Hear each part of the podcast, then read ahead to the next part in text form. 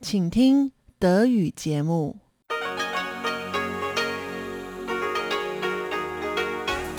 Hier ist Radio Taiwan International. Herzlich willkommen zum 30-minütigen deutschen Programm von Radio Taiwan International. Am Mikrofon begrüßt Sie Tatjana Romig. Folgendes haben wir heute am Donnerstag, den 2. Dezember für Sie im Programm. Zuerst die Nachrichten des Tages, gefolgt von Taiwan 3D. Lukas Klipp berichtet heute über den Einfluss sozialer Medien auf die chinesische Sprache in Taiwan. Und zum Abschluss rund um die Insel mit Elon Huang.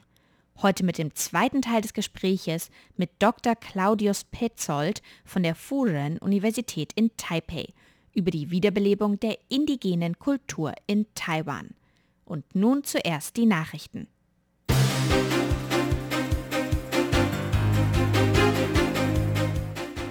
Sie hören die Tagesnachrichten von Radio Taiwan International. Die Schlagzeilen. Open Parliament Forum in Taipei eröffnet.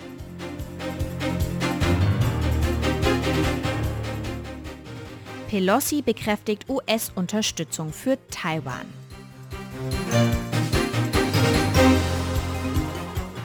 Und Shinzo Abes Äußerung zu Taiwan. China bestellt japanischen Botschafter ein.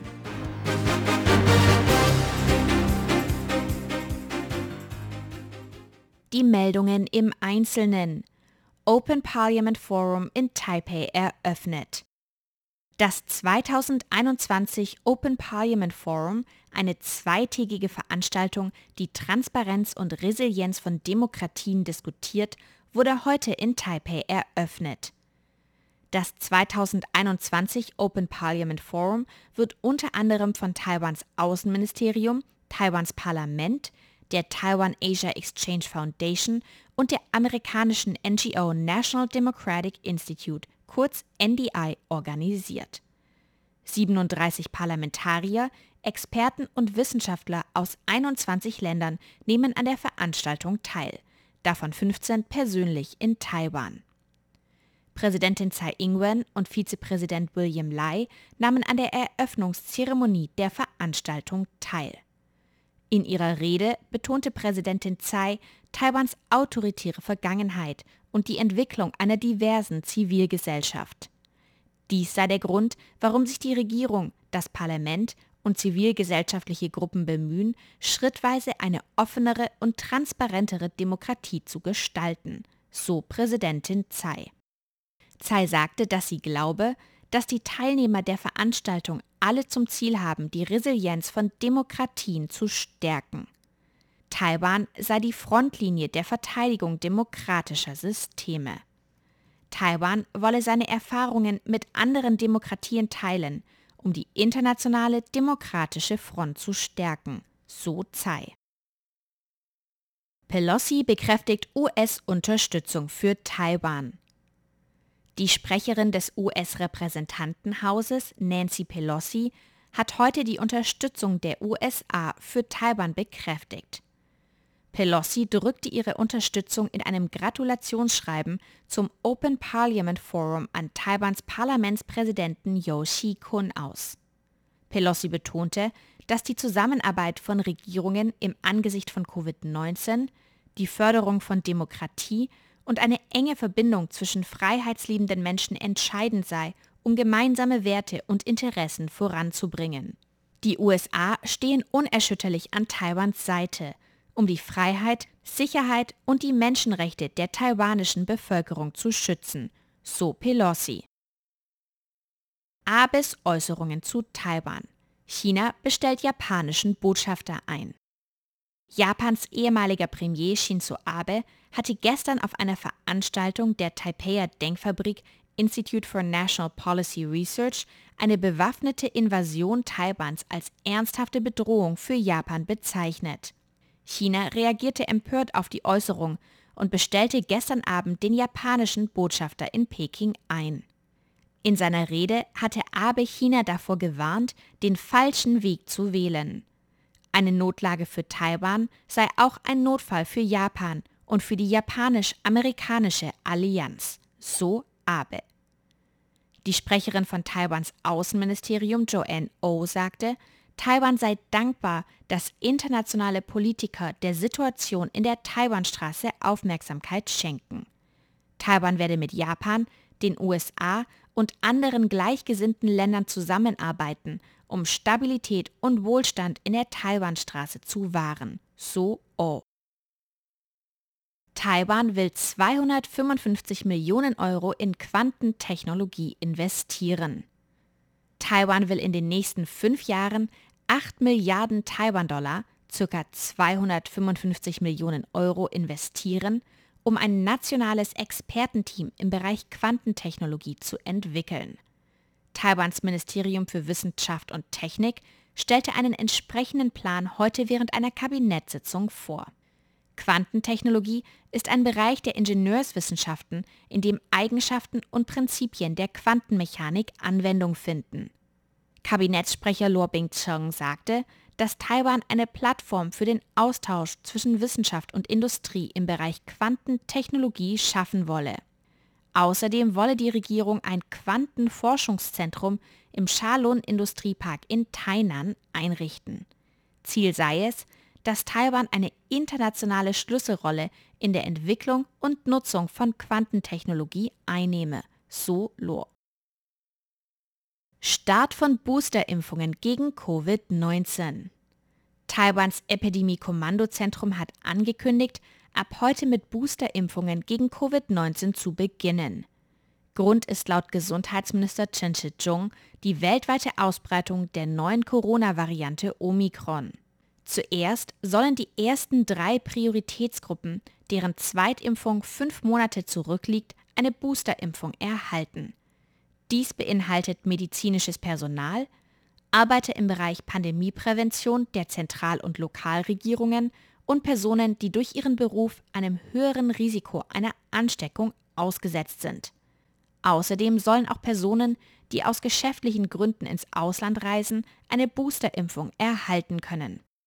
Für die Boosterimpfungen wird laut Gesundheitsminister Chen der Impfstoff von Moderna verimpft.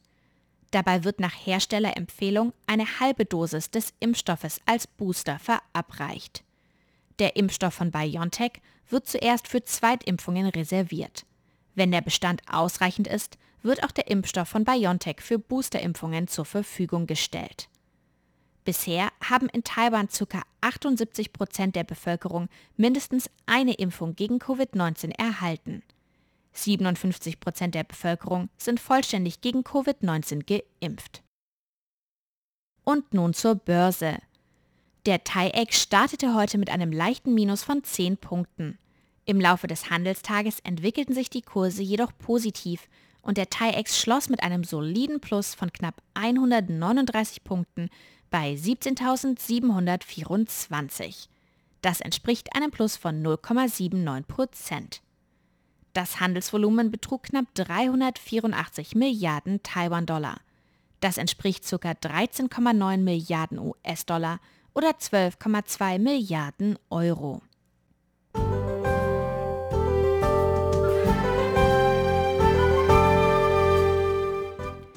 Es folgt das Wetter.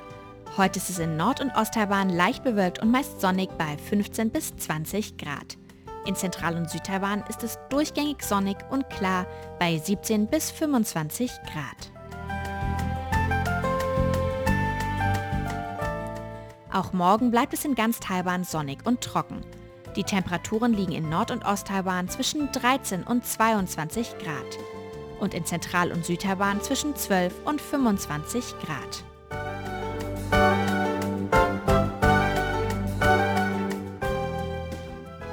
Das waren die Nachrichten am 2. Dezember 2021.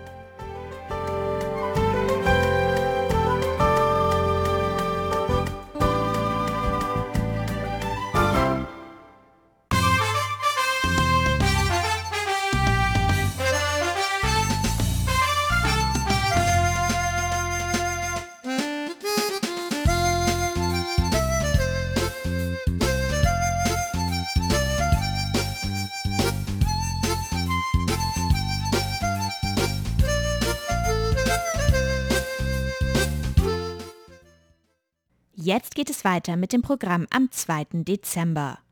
Soziale Medien sind heute aus dem Alltag fast nicht mehr wegzudenken. In Taiwan verbringen insbesondere junge Menschen viel Zeit in sozialen Netzwerken. Dabei kommen sie oft in Kontakt mit englischen Begriffen, die dann ins Alltagschinesisch einfließen. Lukas Klipp berichtet in Taiwan 3D.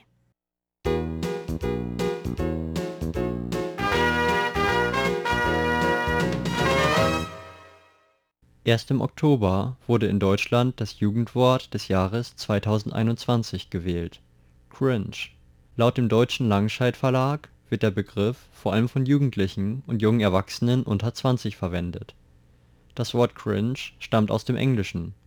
Es beschreibt etwas Peinliches oder Unangenehmes und wird als Ausdruck fürs Fremdschämen benutzt. Cringe ist nicht der einzige Anglizismus, der sich in der deutschen Sprache vor allem unter den jungen Leuten eingefunden hat auch Worte wie awkward, weird oder lost hört man in Gesprächen regelmäßig. Gerade durch die intensive Nutzung der sozialen Medien unter den Jugendlichen und jungen Erwachsenen scheint der alltägliche Gebrauch englischer Wörter immer selbstverständlicher zu werden. Durch Plattformen wie Instagram oder TikTok kann man mühelos dem Inhalt internationaler Influencer folgen. Heutzutage benutzen die meisten Menschen diese sozialen Medien täglich Statistiken zufolge sind im Jahr 2021 knapp acht von zehn Deutschen in den sozialen Medien aktiv. Der durchschnittliche Nutzer verbringt dabei etwa 90 Minuten pro Tag in den sozialen Medien. Die meistgenutzte Nachrichtenplattform ist der Messenger WhatsApp, gefolgt von YouTube und Facebook. Auf Platz 4 reiht sich die Plattform Instagram ein, welche sich vor allem unter Jugendlichen und Menschen in ihren Zwanzigern großer Beliebtheit erfreut in Taiwan sind die sozialen Medien sogar noch allgegenwärtiger als in Deutschland.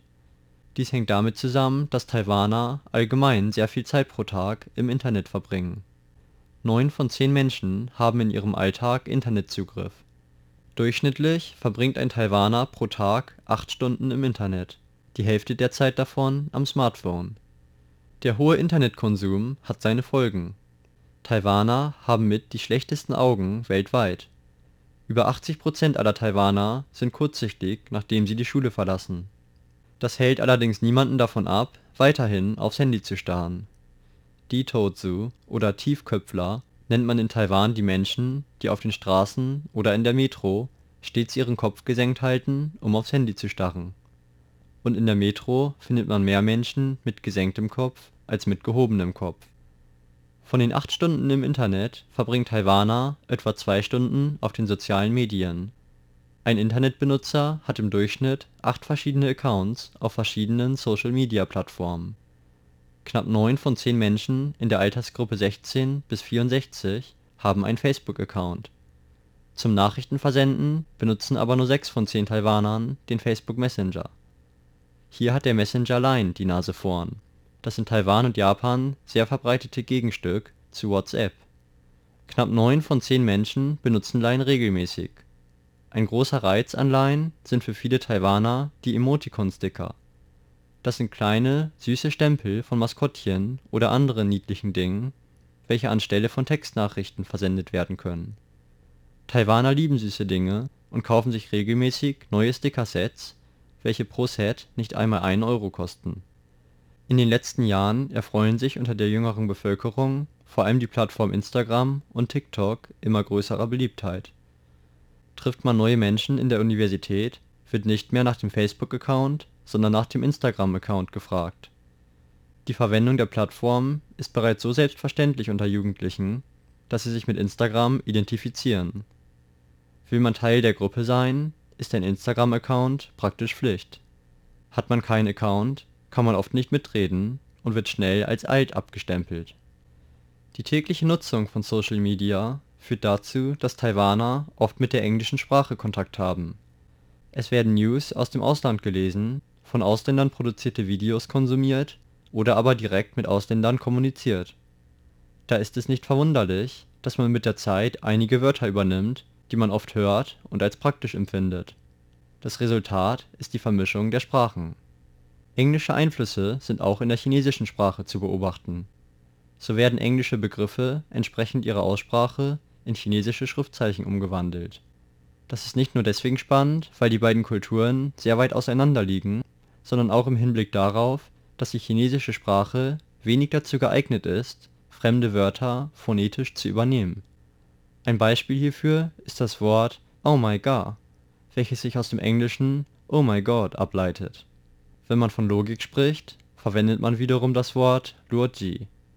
Sowohl die Stadt Hamburg als auch der Hamburger, den man essen kann, werden als Hanbao bezeichnet. Salat ist Chala und Schokolade spricht man Xiaokeli. Man sieht, manchmal gelingt die Übernahme ins Chinesische recht gut. Bei den meisten Wörtern hat ein englischer Muttersprachler aber keine Ahnung mehr, wovon gerade die Rede ist. Das hindert Taiwaner aber nicht daran, immer wieder neue englische Wörter ins Chinesische zu übernehmen und sie mit Zeichen zu versehen, die keinerlei Sinn ergeben. Das Wort Mashaji etwa heißt von den chinesischen Schriftzeichen her in etwa Pferd tötet Huhn. Die Bedeutung ist aber Massage. Das Wort wurde vom japanischen Massage übernommen, welches wiederum aus dem Englischen übernommen wurde. Aber nicht nur Anglizismen werden in chinesische Zeichen übersetzt, sondern auch Zahlen. So stößt man zunehmend, vor allem online oder beim Chatten mit Freunden, auf kuriose Zifferkombinationen. Viele chinesische Zahlen werden sehr ähnlich wie andere chinesische Schriftzeichen ausgesprochen und ahmen so deren Bedeutung nach. Ein einfaches Beispiel ist 88 oder 881 auf Chinesisch Ba Bai. Das klingt so wie Bye Bye. Oder 520 auf Chinesisch U Erling. Klingt wie Ho Aini, ich liebe dich auf Chinesisch. Viele Menschen stehen diesen Einflüssen fremder Sprachen negativ gegenüber. Sprachpuristen sprechen von einer Verunreinigung der Sprache. Sie sind der Meinung, dass man Einflüsse durch fremde Sprachen weitestgehend unterbinden sollte, um eine Verfälschung der Sprache und damit eine Verfälschung der Kultur zu unterbinden. Es gibt sogar Japaner, welche der Meinung sind, dass Japanisch keine echte Sprache sei, da sie sich doch größtenteils aus chinesischen und englischen Wörtern zusammensetze. Doch gibt es so etwas wie eine reine Sprache überhaupt? Sprachen sind in einem stetigen Wandel. Auch vor der Ankunft des Internets haben sich die Grammatik unserer Sprachen Stück für Stück verändert. Wörter bekamen andere Bedeutungen und neue Wörter wurden erschaffen. Vergleicht man das Deutsch des 20. Jahrhunderts mit dem Deutsch des 19. Jahrhunderts, stellt man riesige Unterschiede fest. Natürlich klingt die Verwendung ausländischer Wörter nicht immer ganz natürlich. Deutsch und Englisch sind sich in der Aussprache noch verhältnismäßig ähnlich. Bei Englisch und Chinesisch wird es aber schon schwieriger, was vor allem daran liegt, dass Chinesisch eine phonetische Sprache mit Tönen ist, Englisch aber nicht. Jeder Mensch sollte also für sich entscheiden, ob er die Vermischung unserer Sprachen gutheißt oder nicht. Es sollte allerdings jedem bewusst sein, dass die voranschreitende Globalisierung und Verbreitung des Internets eine Vermischung der Sprachen einfacher als jemals zuvor macht. Unsere Sprachen verändern sich also schneller denn je. Und an dieser kulturellen Vermischung kann auch der aktuelle Coronavirus nichts ändern. Das war Taiwan 3D mit Lukas Klipp mit einem Beitrag über den Einfluss sozialer Medien auf die chinesische Sprache.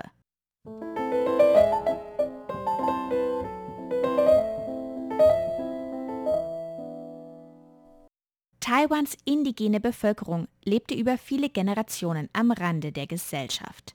Aber wie sieht es heute mit der Situation der indigenen Völker in Taiwan aus? Und kommt es vielleicht sogar zu einer Wiederbelebung der indigenen Kultur? Elon Huang spricht im zweiten Teil des Gesprächs mit Dr. Claudius Petzold von der Furen-Universität in Taipei über gelungene Maßnahmen der Regierung, positive Entwicklungen und verbleibende Schwierigkeiten.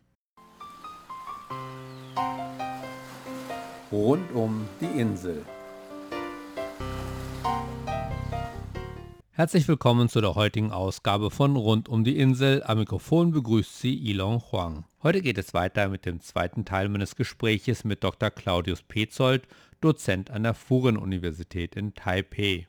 Wir haben uns über Taiwans indigene Bevölkerung unterhalten, genauer gesagt über die mögliche Wiederbelebung der indigenen Kultur – derzeit das Forschungsprojekt von Dr. Claudius Petzold. In der Vergangenheit hat die indigene Bevölkerung Taiwans lange Zeit am Rande der Gesellschaft gelebt. Doch ich glaube, eine Änderung der Einstellung gegenüber der indigenen Bevölkerung Taiwans in den letzten Jahren beobachtet zu haben. auch in Bezug auf die Regierung. Wie sieht das Dr. Petzold? Das Wichtigste ist vor allem, dass unabhängig von der Partei beide großen Parteien das erstmal anerkennen. Also es wird von beiden gesehen, dass äh, die Bevölkerung Schutz bedarf und dass einiges schiefgelaufen ist, dass es in der Vergangenheit falsche Verhaltensweisen gab. Überhaupt, dass das erstmal anerkannt wird, dass es Schutz gibt. Und die jetzige Regierung gibt sich viel Mühe, die davorige allerdings auch. Man weiß, Gleichberechtigung nützt nichts, die müssen aktiv gefördert werden. Wer im niedrigsten sozialen Status ist, dem nützt keine Gleichberechtigung, der braucht aktive Förderung. Das heißt, man baut wirklich Straßen und erhält Straßen in völlig verrückte Gebiete. Sie fahren da manchmal Straßen lang, die sind zwei Meter breit, 12, 15 Kilometer, die enden im Nichts. Das ist, um den Menschen ihre Orte zu erhalten, dass sie noch mit dem Auto hinfahren können. Die fördern auch, wenn man merkt, die Gebiete sind Tourismus, touristisch wertvoll, bauen die auch Straßen extra hin. Smangos, das Dorf. Hat die Regierung eine Straße hingebaut? Unwahrscheinlich schwer, dass das Dorf Anschluss hat für die Taiwaner. Man versucht die Sprache zu fördern. Es gibt extra Unterricht für die äh, verschiedenen unterschiedlichen Stämme. Man bezahlt Lehrer, man versucht das zu fördern. Es gibt spezielle Projekte für die Ureinwohner, wenn sie jetzt meinetwegen bauen, wenn sie Tourismus aufbauen wollen, können sie neben den allgemeinen staatlichen Förderungen noch zusätzliche besondere Förderung für die Indigenen machen. Dann gibt es auch Unterstützung, weil diese Anträge sind sehr schwer zu schreiben. Das heißt, es gibt durchaus Möglichkeiten für äh, die Völker an, an finanzielle Unterstützung heranzukommen. Leichter als für normalen Taiwaner, aber auch nicht sehr leicht. Das geht zum Beispiel auch weiter. Es gibt zwei Entscheidungen des Verfassungsgerichtes, nur zu Ureinwohnern. Die sind erstaunlich fortschrittlich. Die erste Entscheidung ist einfach, dass es gestattet ist, dass die Regierung spezielle Arbeitsplätze in Großprojekten nur für die Indigenen aufhebt. Das heißt, ein Projekt, 3% müssen Indigene sein. Mehr als der Durchschnitt. Dass die insgesamt sagen, die Entwicklung ist positiver. Also die, mit denen ich sprechen, sagen, es hat sich von einer dominierenden erzieherischen Haltung zu einer Kooperation gestaltet. Also die meisten Dörfer, die sagen, die Regierung, man kann zusammenarbeiten. Okay. Also sieht es jetzt insgesamt ziemlich gut aus oder gibt es noch ja, Überreste, sage ich mal, der Schwierigkeiten oder der Probleme? Die Richtung ist gut. Die Frage ist, ob es nicht zu spät ist. Diese Unterdrückung geht ja zurück auf 1895, also diese harte Unterdrückung. Das heißt, diese Menschen werden ja jetzt seit vier, fünf Generationen, wurden die bis 1990 nicht gut behandelt. Arbeitslos, keine Einnahmen, die haben ihr Gebiet verlassen. Die Folgen sind überall verheerend. Das können wir sehen in Amerika bei denen, wir können das in Australien sehen. Mit der Zerstörung der Kultur geht, geht der Mensch kaputt. Ein Forscher hat mal gesagt, crippled minds, verkrüppelte Gedanken. Die sind individuell auch zerstört. Die haben ihre Sprache verlernt. Die Kinder haben zwangsweise in der Schule Chinesisch gesprochen und haben die Sprache nicht mehr richtig. Das heißt, die Sprache ist ziemlich verloren gegangen. Die haben auch kein großes Interesse mehr an ihrer eigenen Sprache und das kommt jetzt erst wieder. Sie haben einen sozial schwachen Status und es ist halt in einem modernen Staat immer so, wer aus einer guten Familie kommt, eine gute Uni hat, der geht nach oben. Wer aus einer Pharmafamilie kommt, der hat es schwerer hochzukommen. Mhm. Das richtet sich ja nicht gegen die Menschen. Das mhm. trifft auch den normalen Taiwan. Und dieser soziale schwache Status hat halt auch oft Folgen. Mhm. Sie haben öfters Probleme mit dem Gesetz, sie haben immer mal Probleme mit dem Alkohol. Und wenn das über Generationen war, ist das schwer zu verlieren. Da hat mal eine ganz böse, eine Drucko zu mir gesagt, was wollt ihr von uns? Ihr nehmt mir die Arbeit, ihr nehmt mir das Land, ihr nehmt mir die Kultur und wir hatten nur noch Alkohol und jetzt beschimpft ihr mich Alkoholiker. Die erste Zeit sind als letztes noch böse Sachen äh, passiert. Die hatten kein Geld und haben ihr Ureinwohner, ihr ursprüngliches traditionelles Gebiet verkauft. Ist zwar nicht ganz legal, aber man kann das ein bisschen drehen. Mhm. Und was einmal weg ist, ist weg. Ja. Was man verkauft hat, bekommt man nicht wieder. So, dass die Maßnahmen richtig sind, aber ob sie noch wirken, wird die Zukunft zeigen. Es gibt einen Stamm mit 600 Einwohnern. Ob 600 Menschen ihre Kultur behalten kann, ist abstrakt gesagt sehr schwierig. Ja. Gibt es denn irgendwelche positiven Beispiele, wo sich schon irgendwie was Sie haben schon mehrere Dörfer, die sich sehr weit, ähm, ja, im Abs nicht im Abseits, sondern ein bisschen außerhalb von den Städten und so weiter befinden. Hat sich da irgendwas getan oder zum Positiven gewendet? Das ist eigentlich das ganz Erstaunliche, was man äh, selten wieder trifft. Nach diesen Jahrzehnten im, im Dunklen gibt es durchaus einige Dörfer, die sagen, nö, wir machen wieder, wir stehen wieder auf. Das bekannteste Dorf ist mittlerweile eine Marke geworden, Smankos. Mhm. Die waren bis irgendwie 1990 sogar ohne Strom. Die haben dann ein Kollektiv gebildet, haben sich selbst organisiert in ihrer alten Struktur, angepasst an das Neue und bieten Tourismus auf einem sehr, sehr hohen Niveau an. Und die leben aber noch in ihrer alten Struktur.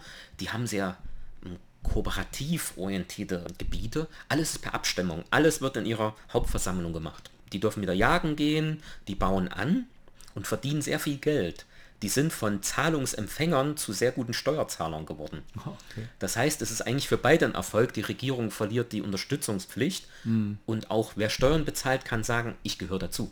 Wo ich relativ oft bin, ist äh, das Ge Gebiet um Nahnau. Die versuchen zusammen zu kooperieren, touristische Leistungen anzubieten. Die sind gerade auf dem Weg, die ersten Leute verdienen Geld, es wachsen einige Lodges. Der dritte Ort ist in der Taroko-Schlucht, was ich schon gesagt hatte, Datong. Diese eine Frau, die mit ihren Kindern diesen Ort verlassen musste, hat sich dann irgendwann entschieden, jetzt sind meine Kinder alt. Ich gehe wieder hoch. Die hat angefangen, hoch in die Berge zu gehen und immer wenn Touristen kamen, hat sie gesagt, wir können übernachten, 1200 Taiwan-Dollar plus Essen. Und das hat sie nebenbei angefangen und dadurch konnten auch besonders taiwanische Touristen, also nur taiwanische, konnten übernachten und weiter hochgehen in die Berge weil sie wussten, es gibt einen Stützpunkt, hier bekomme ich Wasser, hier bekomme ich Essen und im Notfall bringt mich einer runter. Und das haben dann die anderen gemerkt, sodass die ganz langsam zurückgekehrt sind. Dann konnten sie auch ein bisschen Unterstützung von der Regierung bekommen, sodass die jetzt einen Nebenerwerb haben. Und eben diese ganzen Dörfer, ist kein Taiwaner dabei, sprechen die Atayal oder Truku. Unter sich sprechen die nicht mehr Chinesisch. Jetzt verdienen die Geld naja, und wer Geld verdient, hat Selbstbewusstsein. Ja. Wer sich das Auto kauft, wer das Telefon besitzt, wer eben nicht zur Regierung gehen muss, ich brauche meine, mein Scheck, der hat auch mehr Respekt vor seiner Kultur. Sodass es schon positive Zeichen gibt und andere Dörfer schauen ja auch, nehmen Kontakt auf, wie verdient ihr Geld, was macht ihr. Die kommunizieren ja sehr viel miteinander. Sagt Dr. Claudius Petzold, Dozent an der Furen-Universität in Taipei. Und für die heutige Folge können Sie im Internet noch Bonusmaterial hören. Dabei geht Dr. Petzold unter anderem darauf ein, wie verschiedene indigene Gemeinden den Tourismus erfolgreich zu benutzen und zwar würdevoll, ohne sich immer als tanzende und singende Bevölkerung, die immer lacht, darstellen zu müssen. Und damit verabschiede ich mich für heute. Am Mikrofon war Ilon Huang. Vielen Dank fürs Zuhören. Sie hörten das deutschsprachige Programm von Radio Taiwan International am Donnerstag, den 2. Dezember 2021. Unsere E-Mail ist deutsch.rti.org.tv. Im Internet finden Sie uns unter de.rti.org.tv. Über Kurzwelle senden wir täglich von 19 Uhr bis 19.30 Uhr UTC auf der Frequenz 5900 kHz. Wir sind auch auf Facebook, YouTube und Twitter vertreten. Ihnen vielen Dank fürs Zuhören und bis zum nächsten Mal bei RTI. Am Mikrofon war Tatjana Romig.